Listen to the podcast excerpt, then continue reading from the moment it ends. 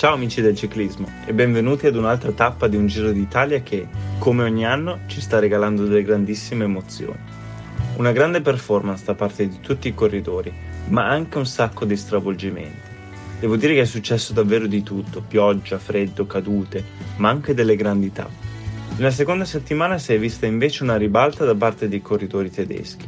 In primis Pascal Ackermann con la vittoria dell'undicesima tappa e Nico Denz che si sta davvero superando in questo giro. Come l'anno scorso, dove il Team Bora ha deciso la gara. Ce la farà Lennart Kemna a performare come lo scorso anno, quando ha sfiancato Carapaz per J. Indy al passo Fedaia? Secondo me sarà però il passo Giao a segnare la corsa quest'anno.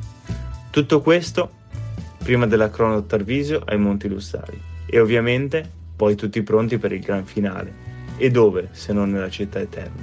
Roma. Buon divertimento! Ja, mi chiamo, mi chiamo Bastian Marx. Howdy, Paul Voss.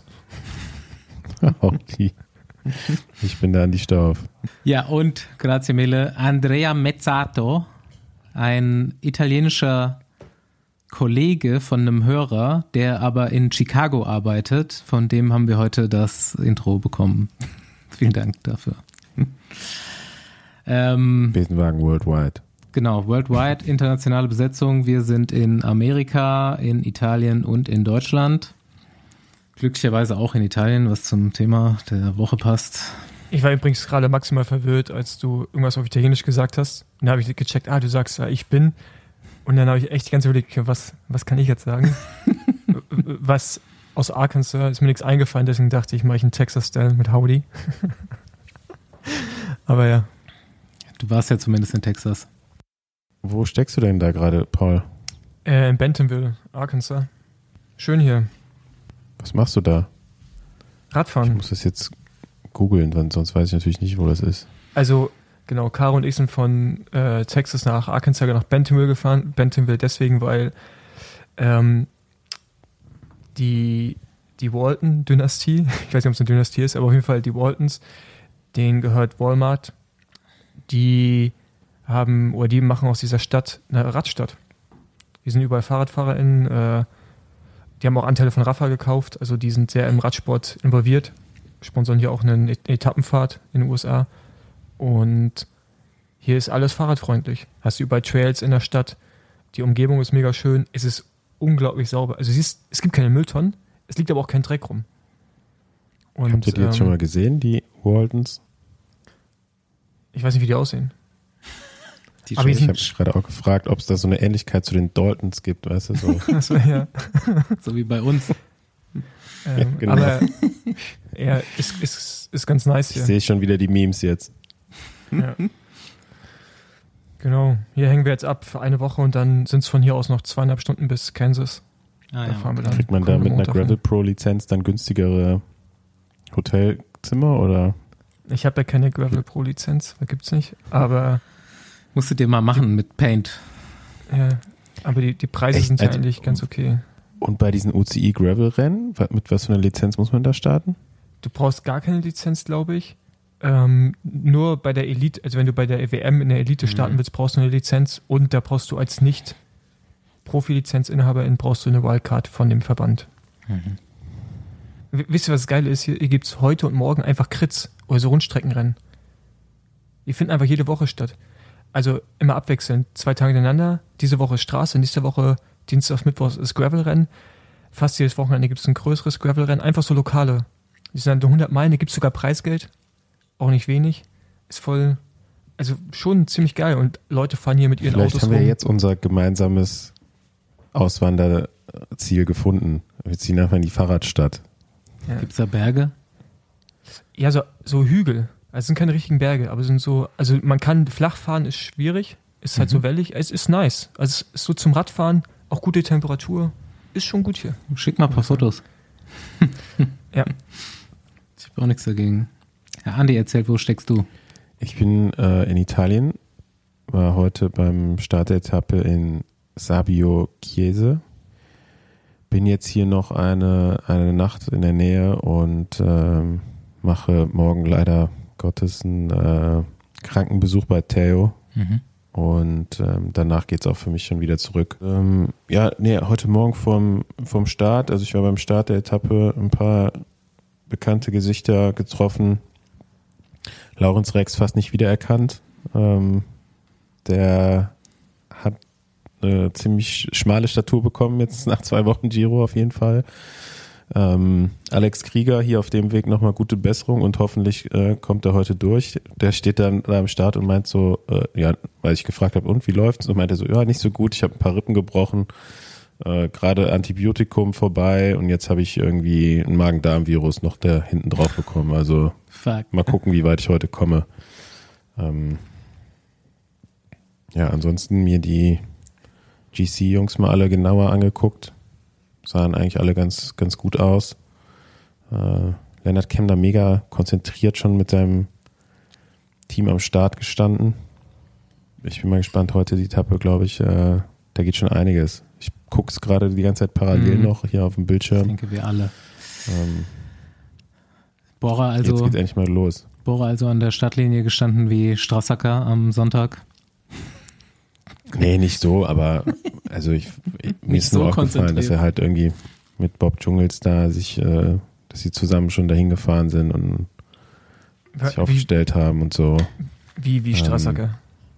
Kommt ihr gleich noch? Erzählt ihr, kommt das gleich Nee. alles noch? Ich glaube, den Giro-Teil können wir jetzt auch abhaken und dann in der nächsten Mhm. Giro Sonder, Genau. Sondersendung. Es ist ja, Ja, tatsächlich auch seit der letzten Giro-Sondersendung noch nichts passiert.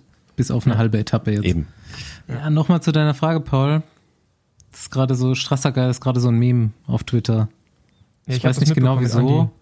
Also das war ja, mh, ja, das mit Andy Weil ist die ja nur die, Twitter-Bubble hat das Team jetzt erst entdeckt. Ja, Deswegen Spitze des Eisbergs. ist es zum Meme geworden. das ist ja schon irgendwie vor zehn Jahren schon mal so witzig gewesen, dass sie so komplett geisteskrank sich auf Jedermann-Rennen konzentrieren. Und jetzt ist es wieder lustig.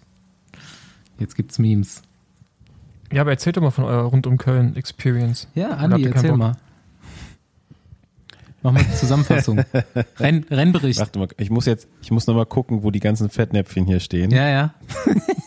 Ja, aber warte mal, dann, dann, dann, mach ich, Ähm. dann mach ich mal den ersten Aufschlag. Also erstmal, Arthur Gajek war ja bei euch im Team. Ne? Erstmal, ich finde, wenn wir, wenn wir eine Definition von einem Zahnarzt-Outfit und Fahrrad haben wollen, einfach jetzt ab jetzt immer Fotos von Arthur einfach posten, weil ich finde, als Andi mir das Bild gezeigt hat, ich habe schon gesehen, dass das Arthur sein müsste, aber ich konnte es nicht glauben, dass es Arthur ist. Was ich meine, weil full specialized mit allem, was geht, dann auch so das Kit, dann noch so ein, so ein, so ein Giro-Helm, den du auch nur holst, wenn du Performance meinst, weißt du? So, das ist so, weiß nicht, also so wirklich die Definition von so einem Zahnarzt-Yuppie. Ich glaube, wir müssen noch mal kurz erklären, wer Arthur Gajek ist. Ich denke, das wissen vielleicht maximal 20, 25 Prozent unserer Hörer, oder? Wenn überhaupt. ja. Also ja, Arthur Arthur ist ein ja.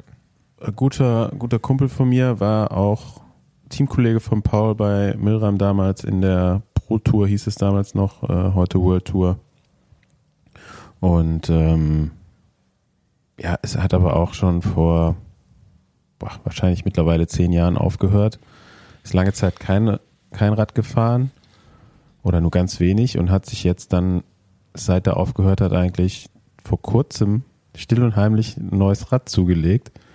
Und ähm, das habe ich erst zwei Tage vorher mitbekommen und dann eigentlich erstmal gar keinen Bock gehabt, weil, wie- wie Paul schon gesagt hat, hat er eigentlich jetzt einen ganz fitten Eindruck gemacht. Dazu noch absolutes äh, Zahnarztmaterial an den Start gebracht mit einem Specialized Bench und irgendwelchen Zipplaufrädern.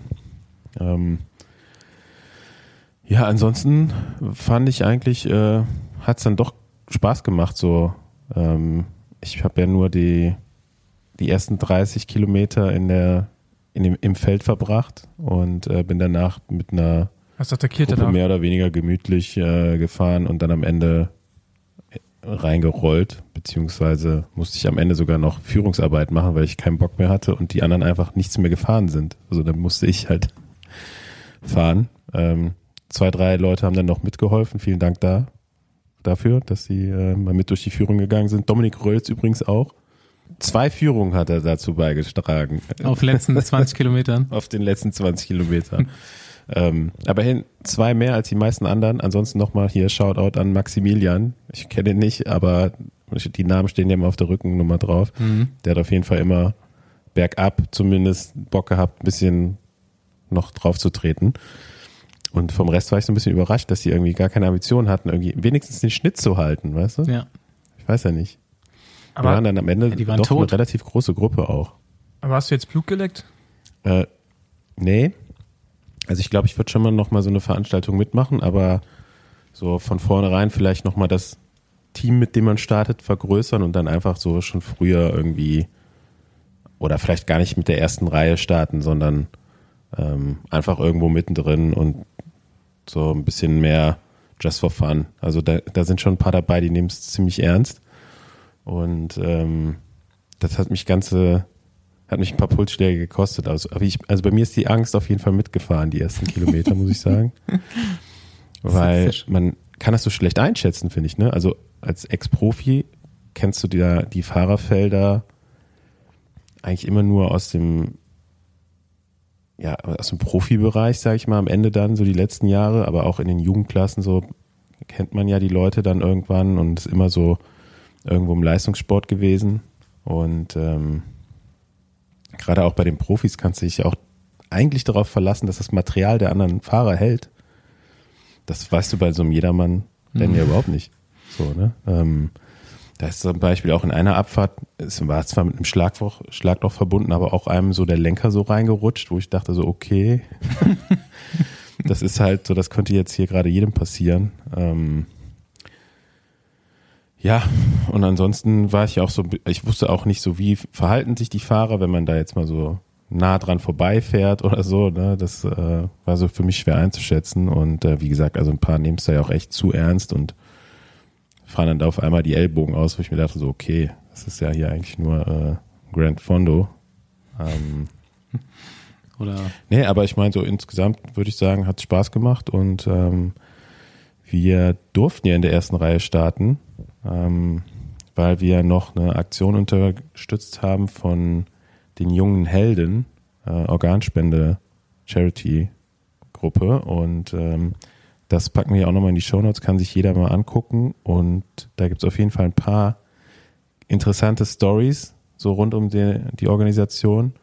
Ähm, vielleicht hier auch im Podcast demnächst mal mehr dazu. Und ähm, ja, wer noch keinen Organspendeausweis hat, kann da mal draufklicken und einen beantragen. da gibt es auch einen richtigen, so einen aus Plastik. Haben wir jetzt. Jo. Nicht nur so eine, ich hatte immer so nur so eine Papierkarte im Geldbeutel. Ja, ähm, Wann Rennzusammen Rennzusammenfassung von äh, meiner Seite vielleicht noch. Erstmal hat natürlich mit Ansage unser Redakteur die Teamwertung gewonnen. Ähm, der sich dann am Berg, ich glaube, Fabian hat bei der Bergwertung irgendwie so 7 Minuten 50 gebraucht. Der, der einzige war, der die Spitzengruppe halten konnte. Ich schaffe das immer fünf Minuten und dann habe ich Parkschein gezogen aber war dann Hauptfeld. Ist aber dann halt nichts mehr zu machen, so am Schluss. War dann auch okay. Ich hat, waren, glaube ich, nur 20 Sekunden hinter Fabian am Ende, aber ja. Also wir haben die fast nochmal gekriegt, aber ich habe zu dieser Führungsarbeit nichts beigetragen natürlich. Hat sie einen vorne, ne? Bei den Ich hatte 60 einen Mann. vorne. Und es waren ja nur 20, waren ja nur 23 oder so. Wirklich? Vorne. Ja, ja. Ich bin ja 40. Okay. Also und ich habe nicht mehr wirklich dachte- gesprintet. Ich dachte, Fabian wäre 16. von 60 geworden. 16. von 23 ist schon nicht mehr so gut, Fabi. Ja. Also da bin ich jetzt doch ein bisschen enttäuscht. Ja. Und ähm, ja, es ist äh, irgendwie so zwischen, zwischen Angst und dann doch irgendwie cool, ne? Äh, ich habe das ja schon mehrmals mitgemacht und weiß auch, wie so ein Jedermann-Rennen dann funktioniert, ohne dass ich vorne raus war wie Paul. Aber es macht schon, es macht schon auch Spaß. Und ich bin auf jeden Fall dabei, wenn wir das mal wieder machen. Aber ich glaube auch nur in dem Zusammenhang. Jetzt nochmal meine Frage. Wann Gravel? Und beim nächsten Mal würde ich gerne die größere Runde fahren. Ja, genau. Das hat nämlich nur Wilma gemacht. Dann hat man wenigstens so ein Aus, so ein, wie so ein Ausflug fühlt sich das dann an. Genau. Und für Wilma hätten wir schön fahren können auch. Die ist Elfte geworden bei den Frauen auf der großen Runde. Und ich glaube, einen viel höheren Schnitt wären wir auch nicht gefahren. so, alle zusammen. Das, das hat Fabian mir übrigens auch vorgeschlagen, noch euch beide mal in eine Kategorie einzuordnen. Ja. Da muss ich mir noch mal was zu überlegen, weil ich, so ein bisschen cringe finde ich das ja Das schon, ist es auch, auf jeden seine Fall. Freundin zu pacen. Ja, ey. Habe Ja, ich ja und nicht dann- gemacht, aber hätte ich natürlich und Lightweight, gemacht ne? eigentlich. Also sogar Lightweight Flaschen. Also bei euch geht es auf jeden Fall richtig ab. Also Aus Carbon. Vielleicht aus Carbon. Carbonflaschen. Und ne? Flaschen. Aber jetzt nochmal, ich weiß nicht, ob ihr mich die ganze Zeit ignoriert, gekonnt. mit meiner Ignoriert, Frage, auf jeden Fall. Einfach Ghost. wann Gravel? Deswegen frage ich jetzt zum dritten Mal, wann Gravel? Es kommt ja auf die Veranstaltung an, Gravel. Also bei diesem Aachen-Ding nach Außenzusicht kann ich da ganz klar sagen, nein. Gar keinen Bock drauf. So ein Aber- von A nach B, nach Ja. A nach B Gravel, das fände ich gut. Aber so Runden ist doch Oder wir können ja Also- Deutsche Meisterschaft fahren, Andi. Das ist auch nur eine ist das große von A Runde. nach B. Na gut, aber die- ist sie, schon, aus, ist sie schon Das ist in ausgeschrieben? Eifel, ne? Die ist noch nicht ausgeschrieben, aber ich glaube, ich weiß, wie sie aussieht. Ja, ja gut, ich glaube, ich weiß es auch, aber die sollte auch, glaube ich, schon vor einem Monat rauskommen, die Ausschreibung. Ja, ich habe auch Ähm. schon ein Telefonat mit dem Veranstalter hinter mir. Da war man jetzt nicht. Man war nicht in doubt, würde ich jetzt mal sagen. Ich weiß nicht, Ja, wieso okay. das so lange dauert. Ähm, aber was anderes, ich, ich habe da so eine Idee für dieses Jahr noch. Mhm. Ich meine, Andi ist ja bald auf richtig schnellen Fahrrädern unterwegs und auch schön dazu. Ähm, ich würde euch da mal was pitchen, vielleicht kriegen wir sogar dieses Jahr noch was hin.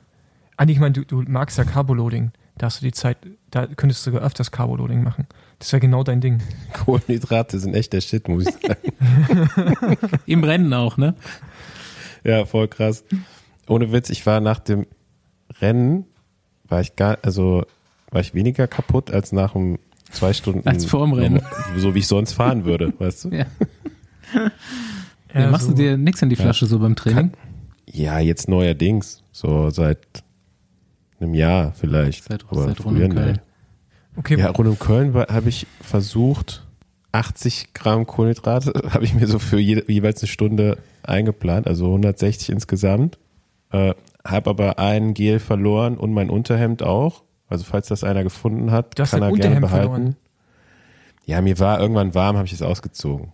Während der Fahrt und dann ist mir runtergefallen und ich hatte auch ich dachte, keine du Lust. bist, ich dachte, du bist eh mit äh, quasi Besenwagen-Trikot und abgeschnittenen Ärmeln gefahren. Nee, morgens früh war es noch richtig frisch. Okay. Aber am Nachmittag hätte sich das auf jeden Fall mehr gelohnt, ja.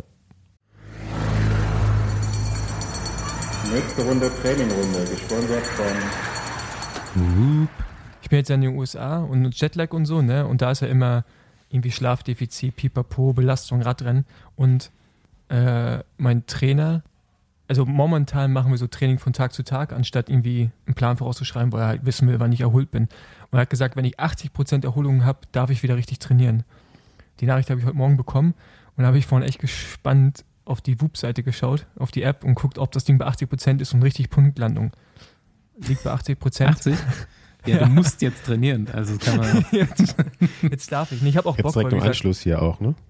genau im Anschluss von dem Podcast. Weil hier ist ja schön, deswegen ich habe auch Bock drauf. Äh, es ist auf jeden Fall interessant.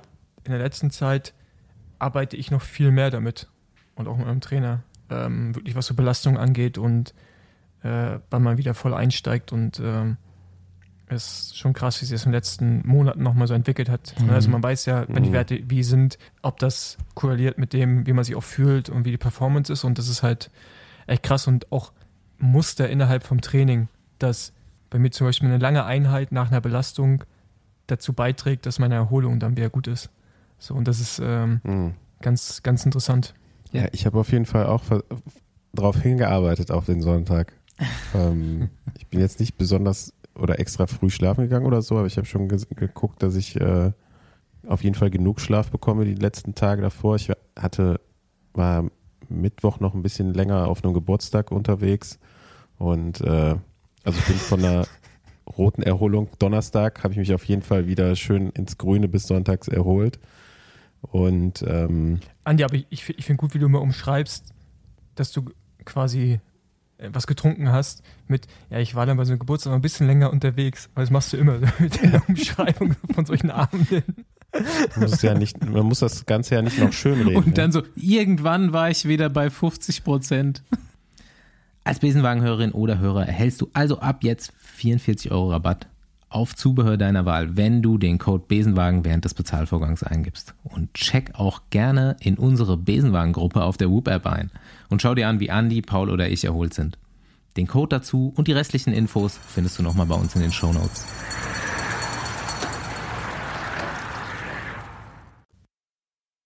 Richtig geil. Okay, wo steigen wir ein? Äh, ich mache einfach mal weiter. Ähm, ja, lustiges ist ja eigentlich auch so ein bisschen der Twitter-Podcast, auch wenn ein anderer Podcast der Twitter-Podcast ist. Nochmal Grüße gehen raus. Sonntag bei Rund um Köln natürlich allen oder zwei Vertreter davon in die Arme gelaufen. Du meinst die Full, An, Full Kit Wanker Podcast? Genau, richtig. Ja. Äh, war großartig vom Bohrerbus. Und ähm, aber auf Twitter die Woche noch mal ein anderer Gossip passiert. Okay, Paul. Entschuldigung, äh, aber die sind so eigentlich der der äh, alles gesagt Podcast des Radsports, oder? So ewig lang. Kann das sein? Kann sein. Ja, ich habe ein paar Mal Folgen von denen gehört, die waren sehr lang. Also wenn man viel Sachen wissen will, die sehr lang, die sehr lang besprochen werden, dann ja, kann man sich das anhören. Recherchezwecken ja. immer sehr gut auch. Also, Twitter. Ich habe ja in der Giro-Sonderfolge schon den Streit zwischen Thibaut Pinot und Jefferson Alexander Cepeda angesprochen. Da hat sich jetzt nochmal äh, Jonathan Waters eingeschaltet mit einem dezent spitzen Tweet, dass er nicht so viel rumheulen soll, Thibaut Pinot. Und dann meinte so jemand, ja, dann kannst du ihn doch auch verlinken, sprich ihn doch direkt an. Dann hat er ihn verlinkt, dann hat Thibaut Pinot irgendwie geantwortet so, who are you? Und dann hat sich noch Lance eingeschaltet. Und Lance meinte so, ja, es ist ein Clown, ich schon immer Geld gewesen. drauf wetten, dass Thibaut Pinot wirklich nicht weiß, wer Jonathan Waters ist. Ja, würde ich sogar mitgehen. Ja, glaube ich auch, ja. Ich glaube, es Marc Mathieu gerade so weiß, wer Jonathan Wouters ist. so ungefähr. Aber auch, das, das, kann ich mir gut vorstellen. Das würde ich nicht unterschreiben. Nein, doch, ich glaube, der weiß es schon. Aber ähm, auf jeden, das hat auf jeden Fall äh, reichlich Wellen geschlagen, vor allem, glaube ich, in Frankreich. Ähm, krasse Ratio hat auf jeden Fall der, die Antwort von Thibaut Pinot. Ich glaube, der hatte mehrere tausend Likes auf seine Antwort und der Tweet von Waters vielleicht ein paar hundert. Ähm, aber ich muss sagen, Waters hatte auch nicht so ganz unrecht, ne? Also. Ja, Finde ich auch. Ja. Ich meine, ist ja aber auch nichts Schlimmes. Ich fand es ja eher auch cool, dass Pinot so mehr oder weniger die Etappe vielleicht hat sausen lassen und da so ein, so ein Ding draus gemacht hat. Ähm, ja, vielleicht schade für den für den Jefferson Alexander, aber ähm, so ist das manchmal, ne? Ja, also ganz ehrlich, ich, also so ein bisschen Drama kann der Radspiel auch gebrauchen. Ja, ich finde solche äh, Beef-Geschichten auch immer geil eigentlich. Natürlich, das lernt sich da immer nochmal einmischt. Finde ich auch geil. Ja, also das sind eh alles Clowns, ganz ehrlich, Mann. Alles Clowns, also, ja. Ja, also Lance genauso.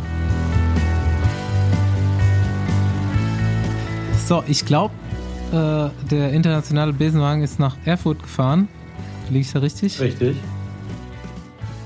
Richtig, wir begrüßen Sebastian Lang. Ich habe das letztens schon mal angeteasert, oder wir haben das angeteasert, dass uns äh, ein äh, Ex-Profi äh, eine E-Mail geschrieben hat und äh, uns gelobt hat, beziehungsweise uns Komplimente gemacht hat. Und äh, wir kamen nicht umhin, dich direkt einzuladen. Erstmal hallo, hallo, hallo Sebastian. Hi. Hi. Schön mal wieder Rennfahrergesichter zu sehen. ein, also, ich wollte gerade sagen, das ja, ist eigentlich nur Fossil eins hier. ist durchtrainiert, man sieht. äh, ich, ich gebe mein Bestes, aber Andi ist auch wieder auf einem guten Weg, von daher. Auf jeden Fall, der, äh, ja. der Trainingsimpuls von Sonntag, der sollte dich auf jeden Fall schon mal zwei Level höher bringen jetzt. ja. Gucken wir mal. Wie, wie sieht es bei dir aus, Sebastian? Was macht die Radfahrer? Naja, sie hat durch euch tatsächlich auch wieder Fahrt aufgenommen.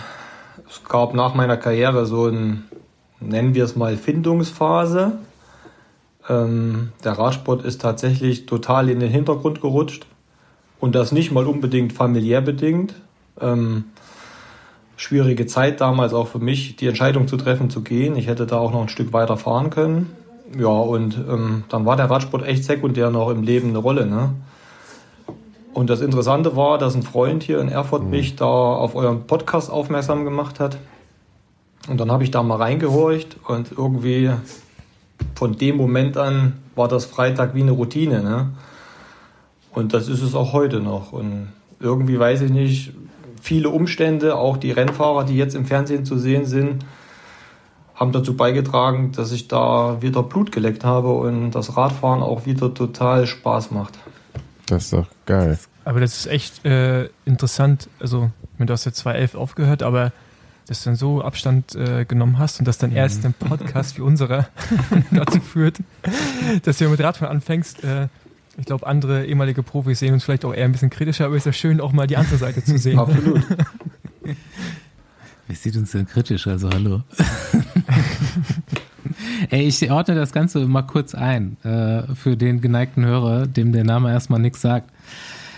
Ähm, wir haben ja einen Kollegen aus den aus den goldenen Jahren des deutschen Radsports, nenne ich es mal, äh, 2002 bei Gerolsteiner Profi geworden und da bis 2008 gefahren und dann noch äh, drei Jahre bei Silence Lotto bzw. Omega Pharma Lotto drangehängt. Ähm, ist das Team heute ein anderes Team? Kann man das sagen? Ist das, ist das zu Quickstep geworden oder zu Lotto? Genau. Destiny, oder? Genau. Suda, Destiny? Ja, okay. Ähm, genau, also eigentlich noch, noch sichtbar heute. Äh, Sebastian ist heute 43 und ähm, ich habe schon gesagt, wohnt in Erfurt und kannst uns gleich nochmal erzählen, was du da heute machst. Du warst auf jeden Fall immer ein guter Zeitfahrer, auch mal Elite deutscher Zeitfahrmeister gewesen. Du warst in der U23 ähm, Vize-Weltmeister. Und ja, auf jeden Fall bewegte Karriere. Ich habe gelesen, zweimal Giro, siebenmal Tour de France durchgefahren, zweimal Vuelta, also elf Grand Tours beendet. Und ähm, ja, zu der Tour de France 2008 habe ich noch ein paar Fragen im späteren Teil des Podcasts. Äh, da bist du Vierter in der Bergwertung geworden, was auch irgendwie ein krasses Ergebnis ist. Und ähm, ja, auf, auf so ein paar Rennen kommen, kommen wir, glaube ich, noch zu sprechen. So äh, Dreiländertour, Look Cup oder äh, solche Geschichten, wo du erfolgreich warst, äh, die heute leider alle nicht mehr existent sind. Habt ihr zwei irgendwelche Erinnerungen oder an was denkt ihr, wenn ihr an Sebastian Lang denkt? Ja, ein Giro, Bergtrikot auf jeden Fall und ja, dass wir ein paar Jahre zusammen irgendwie noch Radrennen Ja. gefahren sind, ähm, auch uns ein paar Mal unterhalten haben im, im Rennen, aber ähm, ja, einfach so ein Profi während meiner Karriere, einer der guten Deutschen, genau. Aber jetzt so. Ich denke Ja. tatsächlich mehr an Tour de France im Bergtrikot. Mhm. So, das habe ich viel mehr in Erinnerung als die paar Rennen, die wir zusammen gefahren sind. Also ich meine, bei Paul waren es ein paar mehr. Ich habe schon geguckt hier im Vorfeld zum Podcast, äh, kann man ja auf so einer Datenbank hier immer ganz gut so vergleichen, Head-to-Head. Äh, Gucke ich dann immer Stauf gegen Lang. habe ich auf jeden Fall verloren. Und aber da sieht man halt auch immer die Rennen gelistet, die man zusammen gefahren ist. Und ähm, tatsächlich mein erstes Profirennen äh, warst du auch mit am Start, Tour of Katar äh, 2010. Und ähm, ja, aber so in, in Erinnerung oder wenn ich so an, an den Namen denke, dann immer gepunkteter Specialized Helm. Oder ja, war es Genau. damals, ne? Das war so das Ding, äh, Bergtrikot Tour de France auf jeden Fall. Ich habe eigentlich Auch tatsächlich. als Nicht-Bergfahrer, so das fand ich Ja, damals genau. so beeindruckend. Ich habe so diese, diese Gerolsteiner Zeitfahrarmada, so richtig Peschel und lang im Kopf. Ich hätte gar nicht jetzt so Richtung Bergtrikot gedacht, bevor ich es gelesen habe. Ja, Ja gut, ich war auch im Bergtrikot, war jetzt auch kein Bergfahrer. du wiegst ja auch 30 Kilo weniger. Bei dir ist das schon näher dran, am Bergtrikot zu hängen. Ja, erzähl mal, was ist, ist- was ist dir erstmal so, bevor wir dann zu nach der Karriere kommen, was ist dir so am meisten in Erinnerung geblieben? Als was bist du dir in Erinnerung geblieben? Also ich selber bin mir in Erinnerung geblieben, dass ich tatsächlich sehr tempohart geblieben bin über alle Jahre. In Belgien haben sie mich äh, The German Train genannt. oder die Eisenwade, wie der Belgier gerne genannt hat, weil ich einfach ein hohes Tempo fahren konnte. Meine Zeitfahrqualitäten haben da auch immer eine Rolle gespielt. Das war insofern halt natürlich irgendwie ähm, ein Markenzeichen von mir, dieses Zeitfahrthema und gegen die Uhr.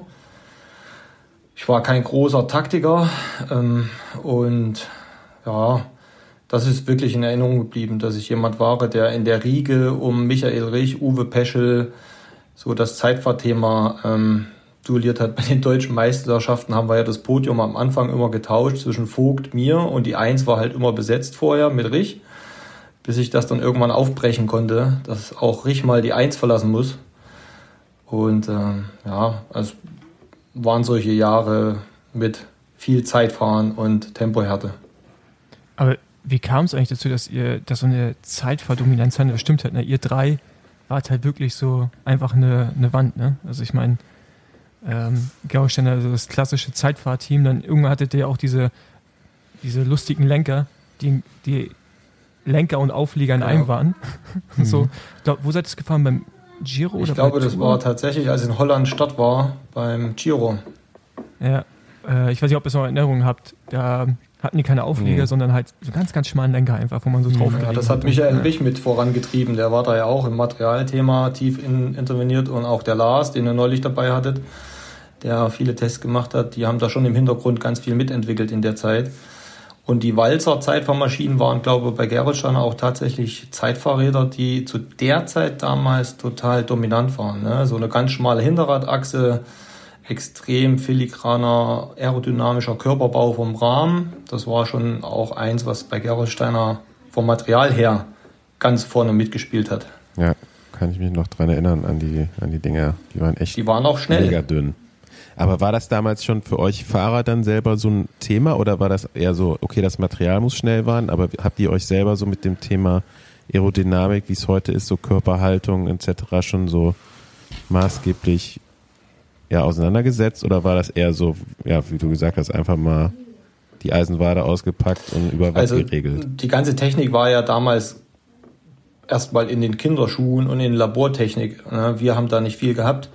Der erste Powermeter, den ich gefahren habe, der war noch kabelverlegt mit einem riesen Computer von SRM. Und ich war auch auf der Radrennbahn in Bütgen zu aerodynamischen Tests. Also sowas haben wir tatsächlich gemacht. Und auch der Lars war da mit an Start. Und diese mega genaue Kurbel von SRM. Also ja, natürlich haben wir auch im Wintertraining Zeit investiert, an der Position zu feilen. Aber bei weitem, bei weitem nicht das, was heute möglich ist mit all den technischen Voraussetzungen und den Messmöglichkeiten. Und auch das Material hat sich ja komplett verändert. Also das Material heute macht viel mehr Spaß zu fahren. Ich meine, das äh, habt ihr ja alle drei auch schon mitbekommen, dass die Räder heutzutage super geil. Also allein das motiviert ja, so eine Maschine sich hinzustellen. Hm. Der Andi Aber wird das jetzt bald noch erfahren. Aber war, war da von euch Fahrern aus auch selber, also jetzt von dir auch so das richtige Interesse da, dahingehend was zu machen? Nein.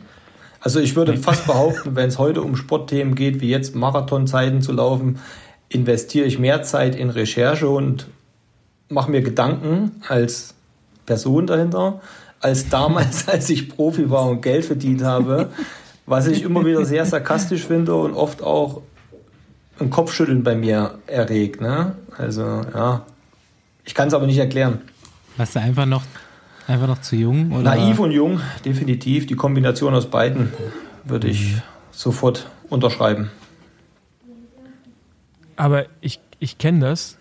Also ich bin jetzt, also ich, ich bin ja jetzt immer, wie gesagt, nochmal Profi, aber es ist auch so Themen, also ich befasse mich manchmal weniger mit dem, mit meinem eigentlichen Beruf, als mit anderen Themen, die so komplett irrelevant sind für das, was ich mache und hack mich da so rein.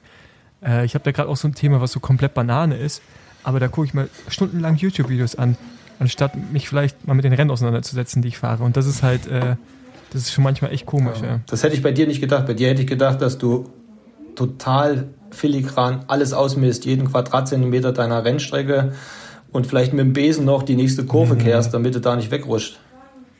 Nee, nee, also ich, ja, ich glaube, es mögen einige Leute denken, aber ich bin, also, dass manche Dinge so laufen, wie sie gerade laufen, ist mir auch ein Rätsel.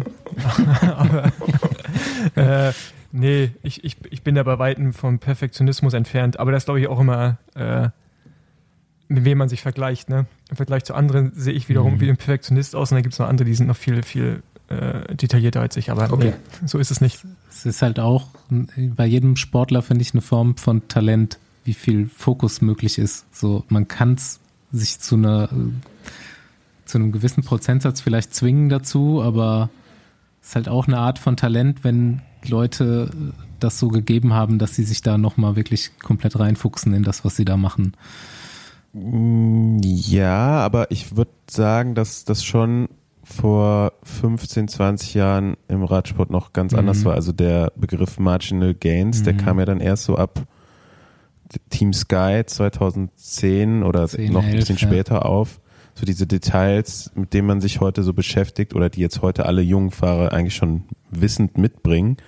Ähm, da hat man sich tatsächlich früher als Rennfahrer eher weniger drum gekümmert. Ne? Also da ging es dann so um einen selbst, ne? dass man schläft, isst und trainiert so und äh, alles andere war eher so, ja, wie Sebastian auch gesagt hat, ne? Die, das Team hat sich dann eher so darum bemüht, äh, diese Aerotests an den Start zu bringen. Und heute ist natürlich das ganze Wissen auch viel einfacher zugänglich, theoretisch, ja. Ähm, Absolut. aber das ist ja eigentlich äh, wahrscheinlich nicht die Ausnahme, dass man, also du kannst aus der Zeit mit Sicherheit einfach mal so wahllos irgendwelche oder zufällig irgendwelche Ex-Profis ansprechen und die mal so fragen, so eigentlich so ein paar Details oder ein paar speziellere Fragen oder überhaupt so, ich hatte so viele Teamkollegen meiner Zeit, die wussten nichts über andere Fahrer, also die kannten gar keinen außerhalb der eigenen Mannschaft. Und das ist, das, das fand ich schon immer krass, ne? Und dann zu sagen, okay, der wusste jetzt dann irgendwas über Watt pro Kilogramm oder sonst irgendwas äh, oder Aerodynamik und welcher Helm schneller ist als der andere. Ähm, also das war einfach kein Thema, glaube ich, zu der Zeit auch. Oder viel, viel, viel weniger Absolut. als heutzutage. Mhm. Das habe ich beim Outside-Podcast von Caro gehört, dass die nicht weiß, wer da mit ihr fährt. Ja, gut, also muss man natürlich sagen, bei den Frauen ist es auch nochmal schwieriger, Ja. wenn jetzt von der Straße weg Mhm. ist. Äh, aber ja, aber wie, wie hast du früher für dich so den Radsport wahrgenommen? War das so 100% Passion oder, oder war das eher so ein bisschen Abarbeiten? Zumindest am Ende deiner Karriere, wenn wir uns unterhalten haben, hat man schon gemerkt, dass du so, so ein bisschen gehadert hast mit dem, mit dem Beruf und auch mit dem Image, was es, glaube ich, mit sich gebracht hat zum Teil und was, ich meine, die Zeit, wo Andi und ich Profis geworden sind und wo du halt dann auch noch aktiv warst, war jetzt auch gerade aus deutscher Sicht nicht unbedingt eine glorreiche Zeit, äh, was Skandale angeht und äh, jetzt auch im Nachgang mit verschiedenen Doktoren da.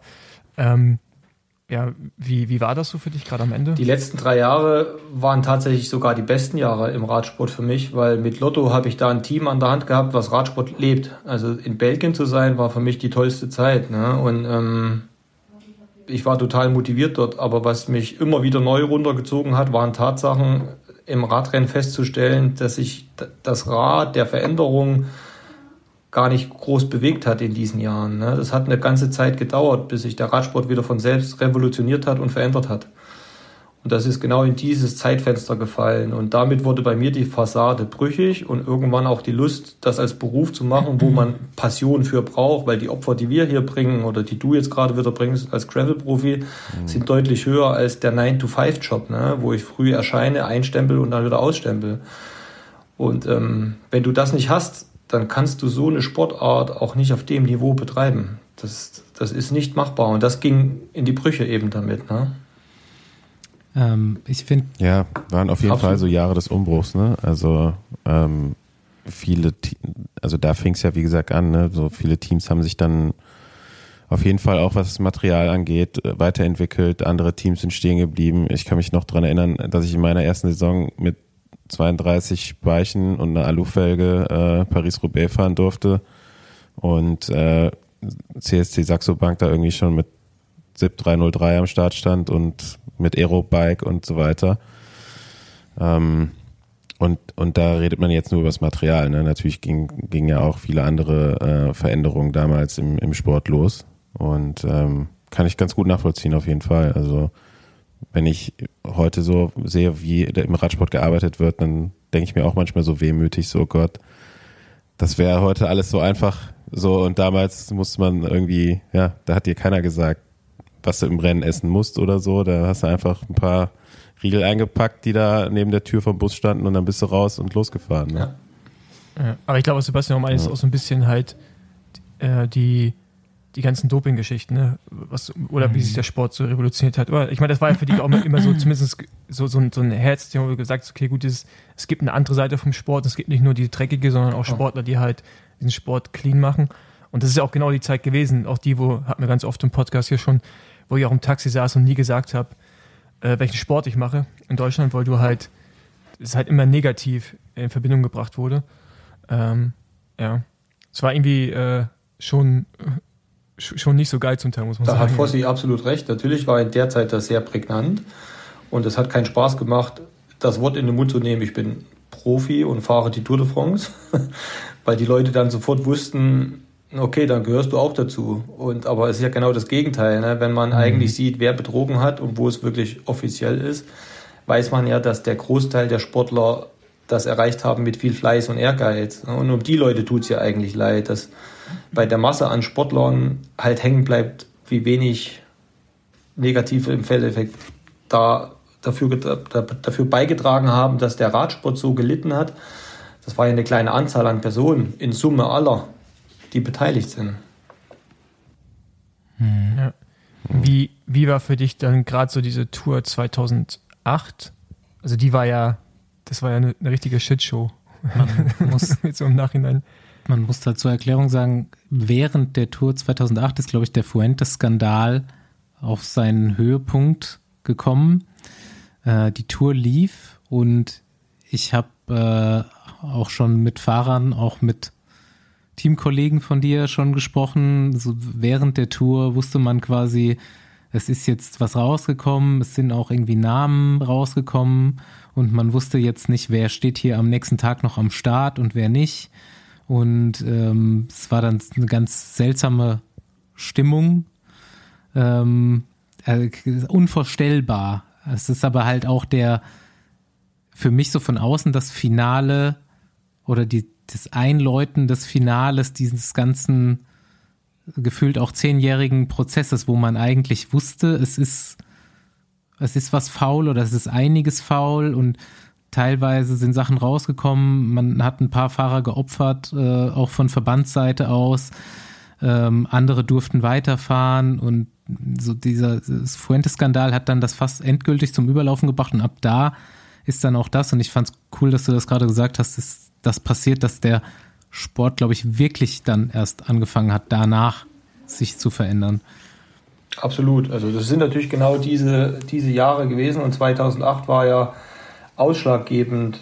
Da schlägt in meiner Brust das Herz, dass ich das Bergtrikot erobert habe, aber erobert habe ich es, weil ähm, der besagte Fahrer, der dann mit 20 km/h wie ein Mofa an mir berghoch vorbeifährt, äh, am nächsten Tag von der Polizei abgeführt wird. Ich meine, wenn man das live mhm. miterlebt, wie die Gendarmerie da angeblasen kommt und ein Fahrer verhaftet ist, das sind absurde Szenarien, genau. genauso wie das Szenario in Stuttgart beim Landeskriminalamt verhört zu werden, wegen Stefan Schumacher und so weiter, äh, oder mhm. den Platz bei Olympia verloren zu haben. Und heute stehen die weißen Shimano-Schuhe, wo nur der Name drauf ist und kein Emblem von irgendeinem Hersteller im Keller, die mich immer wieder daran erinnert, was mir genommen wurde. Und ja, natürlich kann man da wehmütig sein, aber ich bin froh, dass der Radsport sich total verändert hat und wir heute sind, wo wir sind und uns als Menschen entwickeln, aber auch gerade wir als Radsportler uns entwickelt haben. Mega genial und schön zu sehen, dass sich der Radsport da aus dem Sumpf auch herausgezogen hat. Aber wie, wie nimmst du das wahr, was sich verändert hat oder dass sich verändert hat? Also ich meine, du hast ja selber gesagt, du warst raus aus dem Radsport. Ich weiß nicht, wie viel du jetzt in deinem alltäglichen Leben irgendwie auch mit Athletinnen zu tun hast. Ähm, ja, also wie, wie, hat sich das für dich dargestellt? Diese Veränderung spürt man zum einen, wenn man wieder anfängt, natürlich auch mehr zu verfolgen. Also zum einen natürlich auch Berichterstattung intensiv zu verfolgen, aber zum anderen auch zu sehen, der Radsport hat sich weiterentwickelt in allen Belangen. Das sagt er ja Andi total gut. Der Radsport war früher so, dass wir uns ein bisschen um uns gekümmert haben und der Rest wurde uns vorgegeben. Heutzutage ist es schon so, dass du deinen Performance Manager hast, du hast Sporternährung, Du hast gewisse Dinge, die einfach viel professioneller sind und dadurch steigt ja auch eine Leistungsfähigkeit. Und wenn ich das damals alles schon so gehabt hätte, eine gute Nutrition-Geschichte, ja, oder mehr Betreuung rund ums Ganze, glaube ich auch, sind nochmal zwei Prozent mehr drin. Das kennst du als aktiver Fahrer heute noch, was sich verändert, wenn man kleine Stellhebel dreht. Und das macht den Radsport deutlich authentischer, weil man feststellt, dass die Jungs am absoluten maximalen Limit aller Möglichkeiten arbeiten. Ne? Also die wiegen ihre Kalorien, die wissen, wann sie was essen müssen. Und das zeigt ja einfach auch, dass Dinge machbar sind. Ne? Und eben, was ihr neulich erst sagtet, auch die Mechaniker kein Bier mehr abends trinken. Ja, in meinem letzten Jahr habe ich mit der Mechaniker eine Zigarette vorm Bus beim Giro geraucht, weil ich wusste, das ist mein letzter Giro. Das ist heute undenkbar und das ist Professionalität. Ja, und das ist, ich, ich würde sagen, ich würde es als Fahrer sogar vermissen, mit meinem Lieblingsmechaniker ein Bier zu trinken und eine Kippe zu rauchen. Aber auf der anderen Seite, wenn du Erfolg haben willst, musst du viel Opfer bringen. Und das zeigen die Jungs wirklich. Das zeigen alle auch. Okay, also bist du jetzt dann auch gar nicht unbedingt kritisch. Also es gibt ja auch viele Ex-Profis, die sagen, die Leistungen, die heute gebracht werden, die sind unmenschlich, die sind nicht möglich. Mhm. So und äh, du, also wir drei hier haben es ja schon ganz oft versucht, auch zu vermitteln, dass es halt, dass Dinge sind auch erklärbar einfach, ja. Ähm, also bist du da auch gar nicht so skeptisch, sondern sagst, das ist halt mit dem Wissen, was man mittlerweile hat, mit dem, was damals schon möglich war und jetzt halt alles ist moderner geworden, ist es einfach auch normal, dass es Absolut. so vorangeht. Ich selber merke, was passiert, wenn man trainiert. Ich weiß es von früher. Ich sehe es jetzt auch über andere Athleten. Und ähm, es ist einfach Fakt, dass sich da etwas getan hat in der gesamten Professionalität. Ja, angefangen vom kleinsten Detail des Materials über die Ernährung, über Schlaf. Whoop sagt dir, wann du trainieren sollst. Früher bist du immer mit dem Hammer gefahren, jeden Tag so viel wie möglich. Am besten keinen Ruhetag, weil da warst du schwach. Das alles in Summe mhm. hat alles revolutioniert und das muss man auch jedem Hörer mitteilen der Radsport ist tatsächlich glaubhafter geworden. Allein aus dieser Perspektive ist er glaubhafter und diese Leistungen sind einfach auch machbar. Sie sind natürlich nicht machbar, wenn ich gar nicht trainiere, ja, und auch kein Talent habe. Also ich kann aus einem Esel kein Rennpferd machen. Ja. Da nützt auch keine Rafferhose was. Das, das kann man an meinem Beispiel gut sehen. Viel Training, sehr gut gesteuert, gute Ernährung. Reicht trotzdem nicht für Spitzengruppe jedermann rennen. Ja, kann man ganz gut so zusammenfassen, ja. ne, dass einfach, ja, so, so wie die heute arbeiten, einfach das schon alleine ausreicht, um, um die besseren Leistungen, oder das heißt besseren Leistungen, die höheren Geschwindigkeiten äh, auch zu erklären. Ne? Ähm, ich habe mir. Ist schon krass. So, so lange ist es ja dann doch nicht her. Ähm, ich, es ist, aber hat sich auf jeden Fall viel getan. Es hat sich auch in der Gesellschaft super viel getan. Ich habe letzte Woche was gehört und ich habe ähm, ich habe das noch nicht erzählt, aber ich habe auch selber noch gar nicht so richtig drüber nachgedacht. Aber jemand meinte auch so zu dieser äh, Doping-Frage von früher und zu der Problematik, dass er denkt, dass sich die Gesellschaft halt aber auch schon so verändert hat, dass die jungen Leute heute auch mit einem ganz anderen Mindset an ihren Beruf herangehen und so. Also das wissen wir ja, du arbeitest jetzt auch im medizinischen Bereich zum Beispiel, ich so aus Physiotherapie kenne das auch du, die lassen sich auch nicht mehr so verarschen. Also, ne, früher, so äh, alleine vor zehn Jahren, wie ich äh, 42 Stunden, 20 Minuten Termine Physik, ich weiß gar nicht mehr, wie ich das gemacht habe und so. Das kannst du halt keinem mehr anbieten. Und vielleicht, also derjenige, mit dem ich da geredet habe, meinte, ähm, er denkt halt auch, dass, dass diese Doping-Thematik für die jungen Fahrer heute gar nicht mehr so die, kann man natürlich nicht über einen Kamm scheren, aber nicht mehr so gegeben ist wie früher, weil die jungen Leute sich viel mehr Gedanken machen, auch über ihre eigene Gesundheit, über ihren eigenen äh, Selbstwert und so weiter. Das würde ich auch sofort unterschreiben. Ich sehe das in der Sportklinik Erfurt bei meinen Kollegen, gerade die junge Generation bei uns, die wissen genau, was sie wollen und die wissen genau, wie es funktioniert. Die sind deutlich, deutlich selbstbewusster, als wir es vielleicht damals waren. Das Beispiel, was du gerade bringst, diese 20-Minuten-Termine, Physiotherapie und Patienten durchzujagen ohne Ende das ähm, zeigt ja auch, wie man damals rangegangen ist an eine Sache und dass sich eben die gesamte Gesellschaft, also nicht nur der Leistungssport in sich, sondern auch alle weiterentwickelt haben. Und das merkt man, denke ich, überall. Also in allen Bereichen, in denen man gerade unterwegs ist.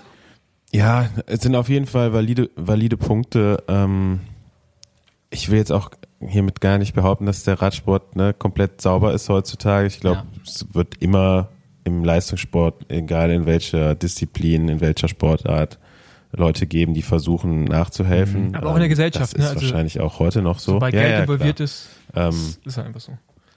Aber es ist schon ganz anders und auch ähm, ja die Resilienz so junger Fahrer ist, glaube ich, eine andere heutzutage als früher, ähm, weil auch dieses ganze ja es gibt auch ja gar nicht mehr diese Hierarchien, wie es früher in, in Teams gab. Ne? Heute kannst du als junger Profi auch schon eine Leaderrolle übernehmen. Äh, du hast einfach auch ja eine viel engere Betreuung, auch abseits des Teams. Ne? Ich meine, heute gibt's äh, auch deutlich mehr Berater im Sport. Man ist viel kommunikativer eingebunden mit also mit Familie und Freunden zum Beispiel. Ne? Ich meine, früher hast du halt vielleicht mal telefoniert, heute kannst du FaceTime und so weiter, was dir auch so ein bisschen mehr Sicherheit gibt, weil am Ende ist der Radsport trotzdem noch eine einsame Sportart. Ne? Also du bist zwar mit einer Mannschaft unterwegs, du bist aber auch viel unterwegs, also du bist eigentlich völlig entwurzelt von deinem Umfeld, was glaube ich auch so ein bisschen dazu beigetragen hat in der Vergangenheit, dass viele ja einfach gecatcht worden und sag ich mal in den Sumpf reingezogen wurden, ähm, weil man gar nicht so gefestigt war im Leben. Ne? Und das ist halt heute eben so, dass die Gesellschaft sich dahingehend ein bisschen verändert hat, dass junge Menschen da schon ein bisschen sicherer sind. Ähm, ja, dass einfach noch ein bisschen mehr äh, Professionalität einfach herrscht. Ne? Die Teams sind eher heute darauf bedacht, äh, zu überprüfen und zu vermeiden, dass, dass die Fahrer bescheißen. Früher haben sie es organisiert. Ne? Also ähm, da hat sich einfach schon viel verändert und ich glaube, das, was man sich da heute angucken kann, das kann man äh, ohne bei jedem Generalverdacht zu haben, äh, erstmal genießen. Und ähm, ich glaube, wenn dann mal irgendwann einer rausgezogen wird, der, der beschissen hat, dann äh, muss man das auch so akzeptieren. Das wird es, wie gesagt, glaube ich, überall geben und äh, auch abseits des Sports wird, wird betrogen und so weiter. Da akzeptiert man das auch jedes Jahr aufs Neue äh, oder alle vier Jahre zumindest, ne? wenn wieder gewählt wird. ähm, von daher, ja, glaube ich, macht schon, macht schon Spaß das Ganze. Ich meine, wir merken das ja hier auch im, im Podcast so. Ich glaube, ich weiß nicht, ob Paul das mal hatte, aber ich hatte auch so meine Zeit, wo ich mich so wenig oder ähm, wenig, viel, viel weniger mit dem Radsport beschäftigt habe, äh, als wieder in den letzten Jahren. Aber ähm, ja, auf jeden Fall auf, macht's deutlich mehr Spaß, hier zuzugucken, als noch vor gar nicht allzu langer Zeit, ne?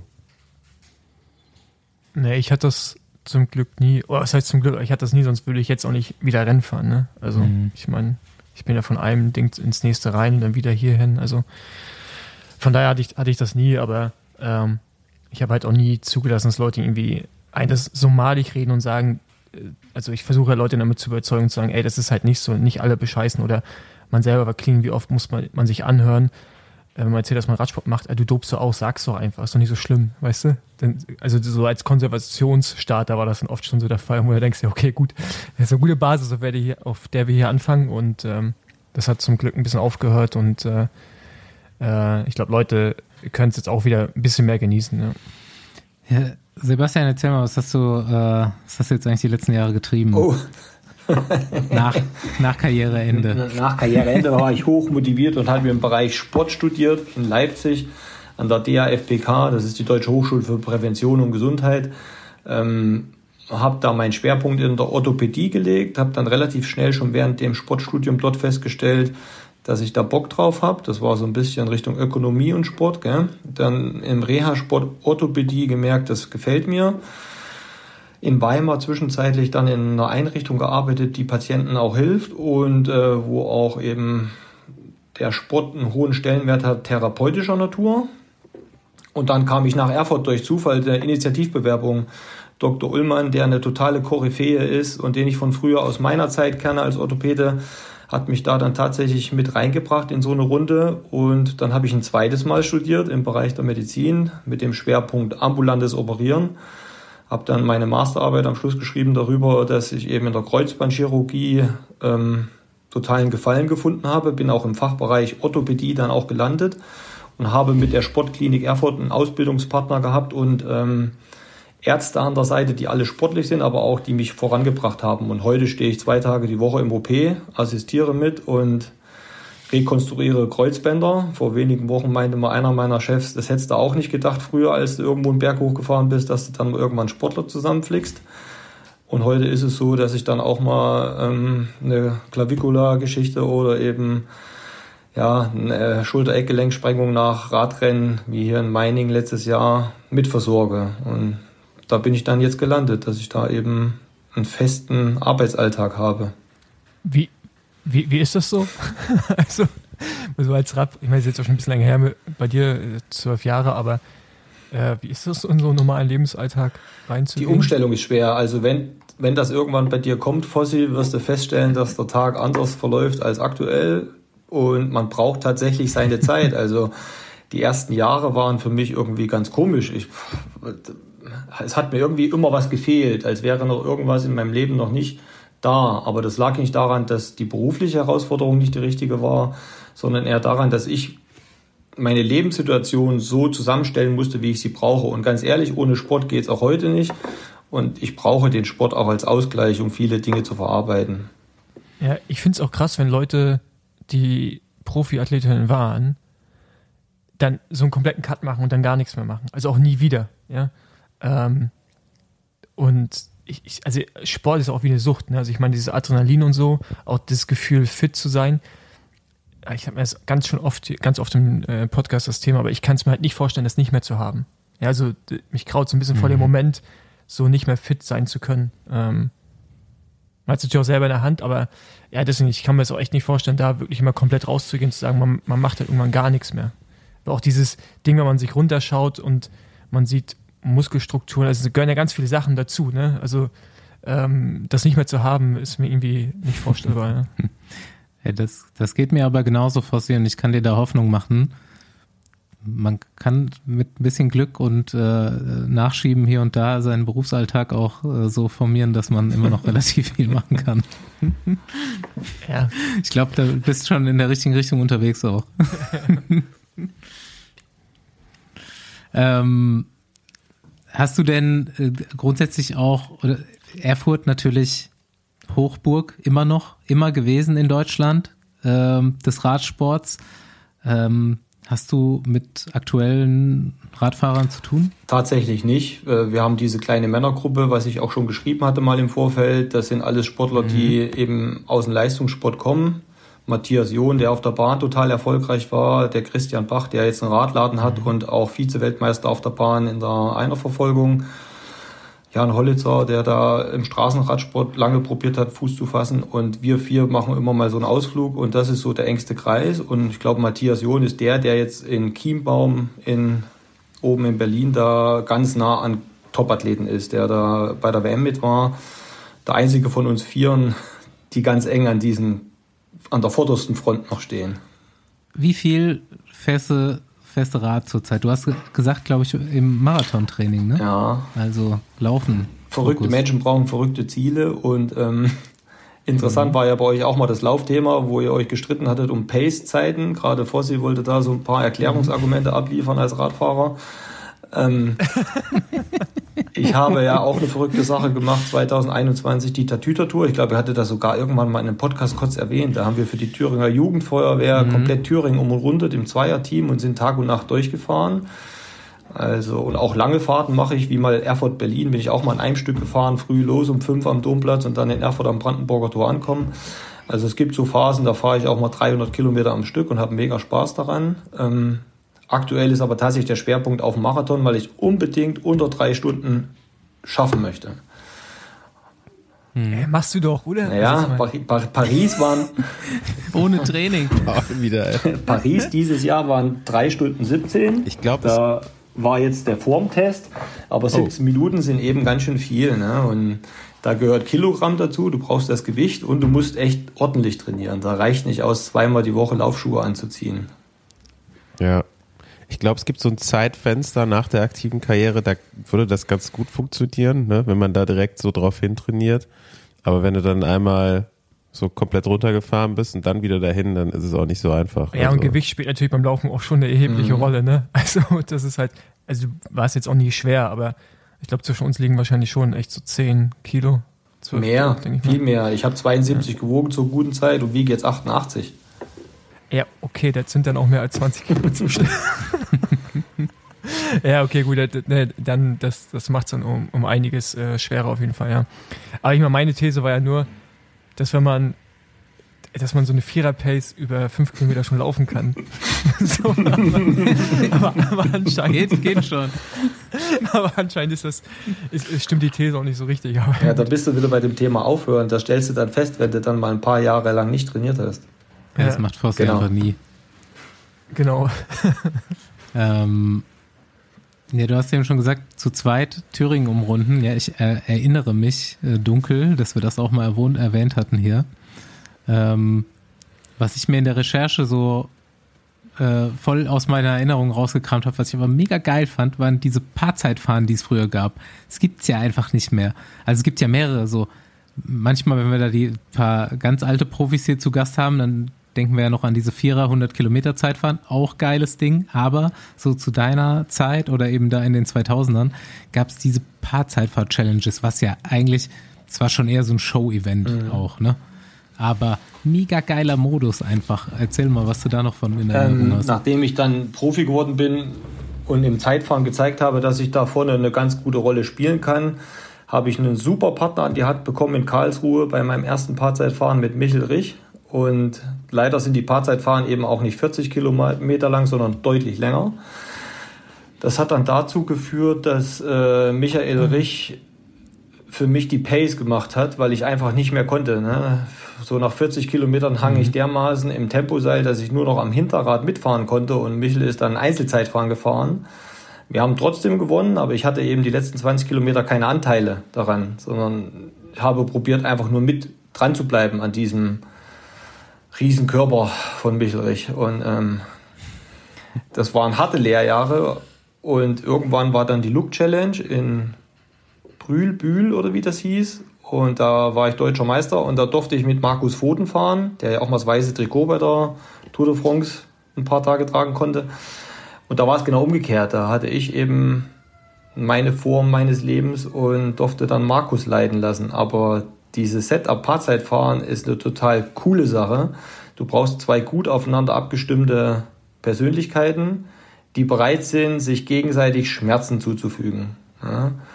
Und das ist schon schade, dass es solche Disziplinen nicht mehr gibt. Andi und ja, Paul. Ganz, ja, ganz ehrlich, bei Michel Rich am Hinterrad hängen, äh, am Limit, also das ist jetzt auf jeden Fall auch keine Traumvorstellung. Ne? Also, Was ja, macht der eigentlich heutzutage? Ich bin mal, ich bin mal äh, ganz kurz noch eine Geschichte zu Michael Rich. Ich bin mal, oder, oder bist vielleicht auch mitgefahren, ich bin Stagiaire gefahren in meinem ersten Jahr bei der Elite bei Wiesenhof. Und da bin ich im September, das muss dann, welches Jahr war das? 2007 vielleicht? Nee, 2000, doch 2007 glaube ich.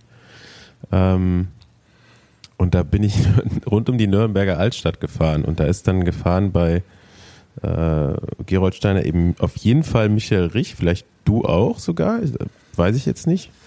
Und irgendwann sollte ich auch mitführen. Ja, wir hatten damals mit Gerard Schiulek ja auch einen Sprinter, der hat dann das Rennen am Ende auch gewonnen.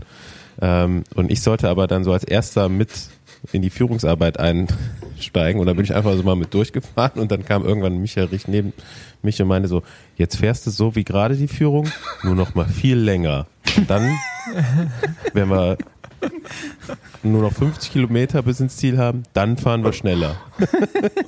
war, und ich dachte so, okay, also ich war so eigentlich schon voll zufrieden mit meiner 400 Meter Führung, die ich da gerade gefahren bin, aber da, da haben auf jeden Fall dann die äh, Zeitfahrkanonen, die dann da noch waren, ich weiß gar nicht, wer da für T-Mobile mit eingestiegen ist damals, ähm, äh, ja, war auch eine neue Erfahrung für mich, wie lange man schnell fahren kann am Stück von vorne. Ja, sonst war ich glaube ich, bis dahin in meinem Leben noch nicht so oft an der Spitze vom Feld gewesen. ja, ja, gut, hast ja gute Anleitungen bekommen. Aber für mich ja richtig, habe ich auch so ein paar Stories. Ich glaube, Bayern-Rundfahrt oder Hessen-Rundfahrt, wo er einfach dann irgendwie auch, glaube fast die ganze Zeit nur von vorne fährt und einfach alles auseinanderfährt. Also er macht halt einfach so sein Ding und Leute fallen einfach ab. Er macht aber einfach Nachführarbeit. Also der war schon auch eine Maschine, müssten wir auch mal einladen. Aber Ja, da kommen wir zu der Frage, was macht er jetzt? Ich glaube, er war eine Zeit lang bei Canyon unterwegs und hat da sehr viel im Materialbereich für Teams gemacht. Ähm, ganz lustige Sache. Wir haben in Erfurt tatsächlich schöne Pavé-Stücke. Und vor nicht allzu langer Zeit hat Michel mich angerufen, ob die zum Testen vorbeikommen können für Matthew van der Poel, weil der ja Probleme mit dem Lenker hatte. Und da ist der Canyon-Tross um äh, Zabel und Michel Rich hierher gekommen und dann haben die Material hier getestet, nördlich von Erfurt, weil wir hier echt annähernd so krasse Pavé-Stücke haben wie in Roubaix selber. Ähm, ja, äh, dann hast du ja zumindest eine Nummer. Genau, die habe ich. Da äh, könnte ich, könnte ich mich mal hinreißen lassen. Da Das wird sehr witzig demnächst. mit dem. Ja, nee, den, ja, den, den müssen wir unbedingt reinholen. Weil eigentlich, und Uwe Peschel, also eigentlich müssen wir dieses Dreier, dieses Dreier Zeitfahrgespann reinholen. Aber nee, äh, bin ich auf jeden Fall auch dabei. Der sollte mal kommen. Mhm. Ja, sind, sind, äh, ja, es ist schon echt lang her, ne? Muss man ja auch wieder sagen. Jetzt haben wir 2023, irgendwie so 15 Jahre ist es her, so diese äh, Geroldsteiner Erinnerungen, die ich auch so aus Fanperspektive habe. Ähm, aber es war schon eine krasse Zeit. Gerade so Zeitfahren macht, das hat sich ja damals so, so aufgebaut und hat sich dann auch irgendwie fortgesetzt über Bert Grabsch und dann bis Toni Martin hin waren wir ja wirklich irgendwie so gefühlt unschlagbar, auch immer gleich mit zwei, drei, vier Leuten. Ja, Keine Ahnung, manchmal hat man das Gefühl, dass man sich so Leute einlädt, von denen, wo wir eigentlich nur Bock, drauf Bock haben, aber es ist ja auch eine geile Zeit irgendwie Mhm. so im Radsport gewesen. Also jetzt nicht geil im Sinne von Doping, aber halt so, wie wir alle Profis geworden sind, zum Radsport gekommen sind, waren das ja Mhm. Leute, die irgendwie dann präsent waren. Ähm, Finde ich auf jeden Fall auch immer interessant, dann nochmal mit denen zu reden. Und mit Rich hatte ich tatsächlich nie so viel zu tun, ne? Also Mhm. mit dir mehr, Sepp, also wir haben ja öfters mal auch geredet, aber ich glaube, mit Michael Rich habe ich nie, nie ein Wort gewechselt. Der hat auch, der hat ja auch schon 2,8 oder 2,9 er hat dann aufgehört, relativ ne? zeitig gesagt, jetzt nicht mehr. Genau, also da hatte ich gar nicht mehr so die Chance, mich so viel zu, mit ihm zu unterhalten, außer, aber Andi durfte es ja schon mal. Oder konnte schon mal. Eine Unterhaltung war das nicht wirklich. Das war eher nur so, du machst das jetzt und ich habe einfach nur gesagt, okay. Und dann äh, musste ich ja, wie fahren. lang war deine nächste Führung? Ja, ich bin da schon noch ein bisschen mitgefahren. Aber äh, als dann irgendwann, wie gesagt, die ganzen Maschinen da waren, da musste ich auch gar nicht mehr so viel, so oft mit durchgehen, weil die sind einfach kilometerlang in der Führung geblieben. Also ich kannte ja eher nur so dieses Kreiseln, weißt du? Meine letzte Frage, gibt es irgendein Ziel, was du auf der Straße irgendwie für dich hast? Hast du Bock irgendwie auf so Radmarathons oder irgendwelche RTFs oder Grand Fondos, keine Ahnung, oder jetzt erstmal das Marathonprojekt im Laufen und dann schauen, was als Ich nächstes habe mir jetzt ein kommt? schönes Obea gekauft, ein Orca Aero Ah, sehr gut. und habe dann, hab dann ich nochmal noch mal richtig investiert und das ist eine richtige Waffe und ich bin felsenfest davon überzeugt, die muss richtig bewegt werden, also die braucht Auslauf. Und ich möchte Radrennen fahren. Und zwar mal wieder sowas, so Rundstreckenrennen, also es gibt ja auch für die Jedermänner diese am Sachsenrennen und was weiß ich was, also schon eher schnell und kurz, also nicht den Ötztaler, den habe ich ein paar Mal gemacht, auch als Begleitung in der Trainingsbetreuung, aber ich möchte mal wieder richtige Rennen fahren, wo du Laktat im Bein hast, wo der Blutgeschmack kommt, so wo du merkst, okay, das war echt Kotzgrenze. Das ist so das nächste Ziel dann danach. Rund um Köln 70 Kilometer. Genau. Ähm, okay, du kannst jetzt aussuchen, mal gucken oder kram mal in deinem Hinterkopf, zu was dir gut was einfällt. Äh, du kannst jetzt aussuchen, Besenwagengeschichte, Hungerast oder Fahrerbingo. Hunger als, Scheint sie auszukennen. Hunger als Besenwagen gibt es tatsächlich keine tollen Geschichten. Und da gab es schon genug bei euch mit nass im Besenwagen sitzen und das ist mir einmal passiert. Also das Ja. braucht man nicht wiederholen, aber ich glaube, im Hungerast habe ich eine tolle Story. Okay, Ja. also die ist übrigens nicht passiert, als ich Profi war. Die ist kurz nach meiner Laufbahn irgendwann mal passiert. Ähm, wir haben in unserer Klinik an speziellen Tagen, wenn Feiertage ist, wie jetzt Himmelfahrt, den OP-Tag davor und müssen die Patienten dann entlassen an dem Donnerstag, Himmelfahrt. Und ich bin da meistens mit den Mädels und Schwestern auf Station und mache so diesen Verbandswechsel und so weiter, den pflegerischen Teil. Und da hatte ich die glorreiche Idee, frühzeitig aufzustehen, mit dem Rennrad dahin, dann den Verbandswechsel zu machen und dann noch locker vier Stunden fahren. Und ich, die Quintessenz ist, dass meine Hände angefangen haben zu zittern, fast eine Stunde vor Erfurt. dann irgendwann der ganze Körper und ich dachte, du wirst es schaffen. Und dann saß ich in Ichtershausen, wo der Marcel Kittel herkommt, an der Bushaltestelle, ja, und habe meine Frau angerufen, ob sie mich denn bitte abholt, weil ich schaffe jetzt die acht Kilometer nicht mehr. Dann hat die mit mir, Ich wollte gerade sagen, das ist ja wirklich. dann hat sie mit mir diskutiert, ob ich es nicht hinbekomme. Ich sagte, Schatz, ich krieg's nicht hin. Ich wollte eben aufstehen. Ich bin rückwärts auf die Bank hier wieder. Das geht nicht. Das, ich bin durch. Das war das Schlimmste, was ich je erlebt habe. Und das war eben nicht mal in meiner aktiven Zeit, das war, war halt danach. Und also ich habe auch dieses Körpergefühl noch nie gehabt, dass du einfach nichts mehr machen kannst. Also ich hatte nichts unter Kontrolle. Ne? Also ich war, das ist unbeschreiblich, was der Körper plötzlich macht, wenn du ihn nicht kontrolliert kriegst. Ist so geil, dass das auch wirklich Krass. einfach so Top-Athleten eigentlich passieren. Okay, jetzt nicht mehr so in deiner aktiven Zeit, aber trotzdem, ne, dieses körperliche Talent hat man ja. Und äh, trotzdem kann man sich so aus dem Leben nehmen, ohne dass eigentlich wirklich was passiert. Ja. Ne? Man hat ja keine, man ist ja nicht auf Intensivstation oder so nachher.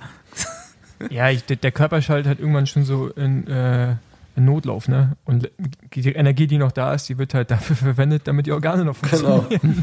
Und der Rest halt dann nicht mehr so getreten. Genau so war's. Ja.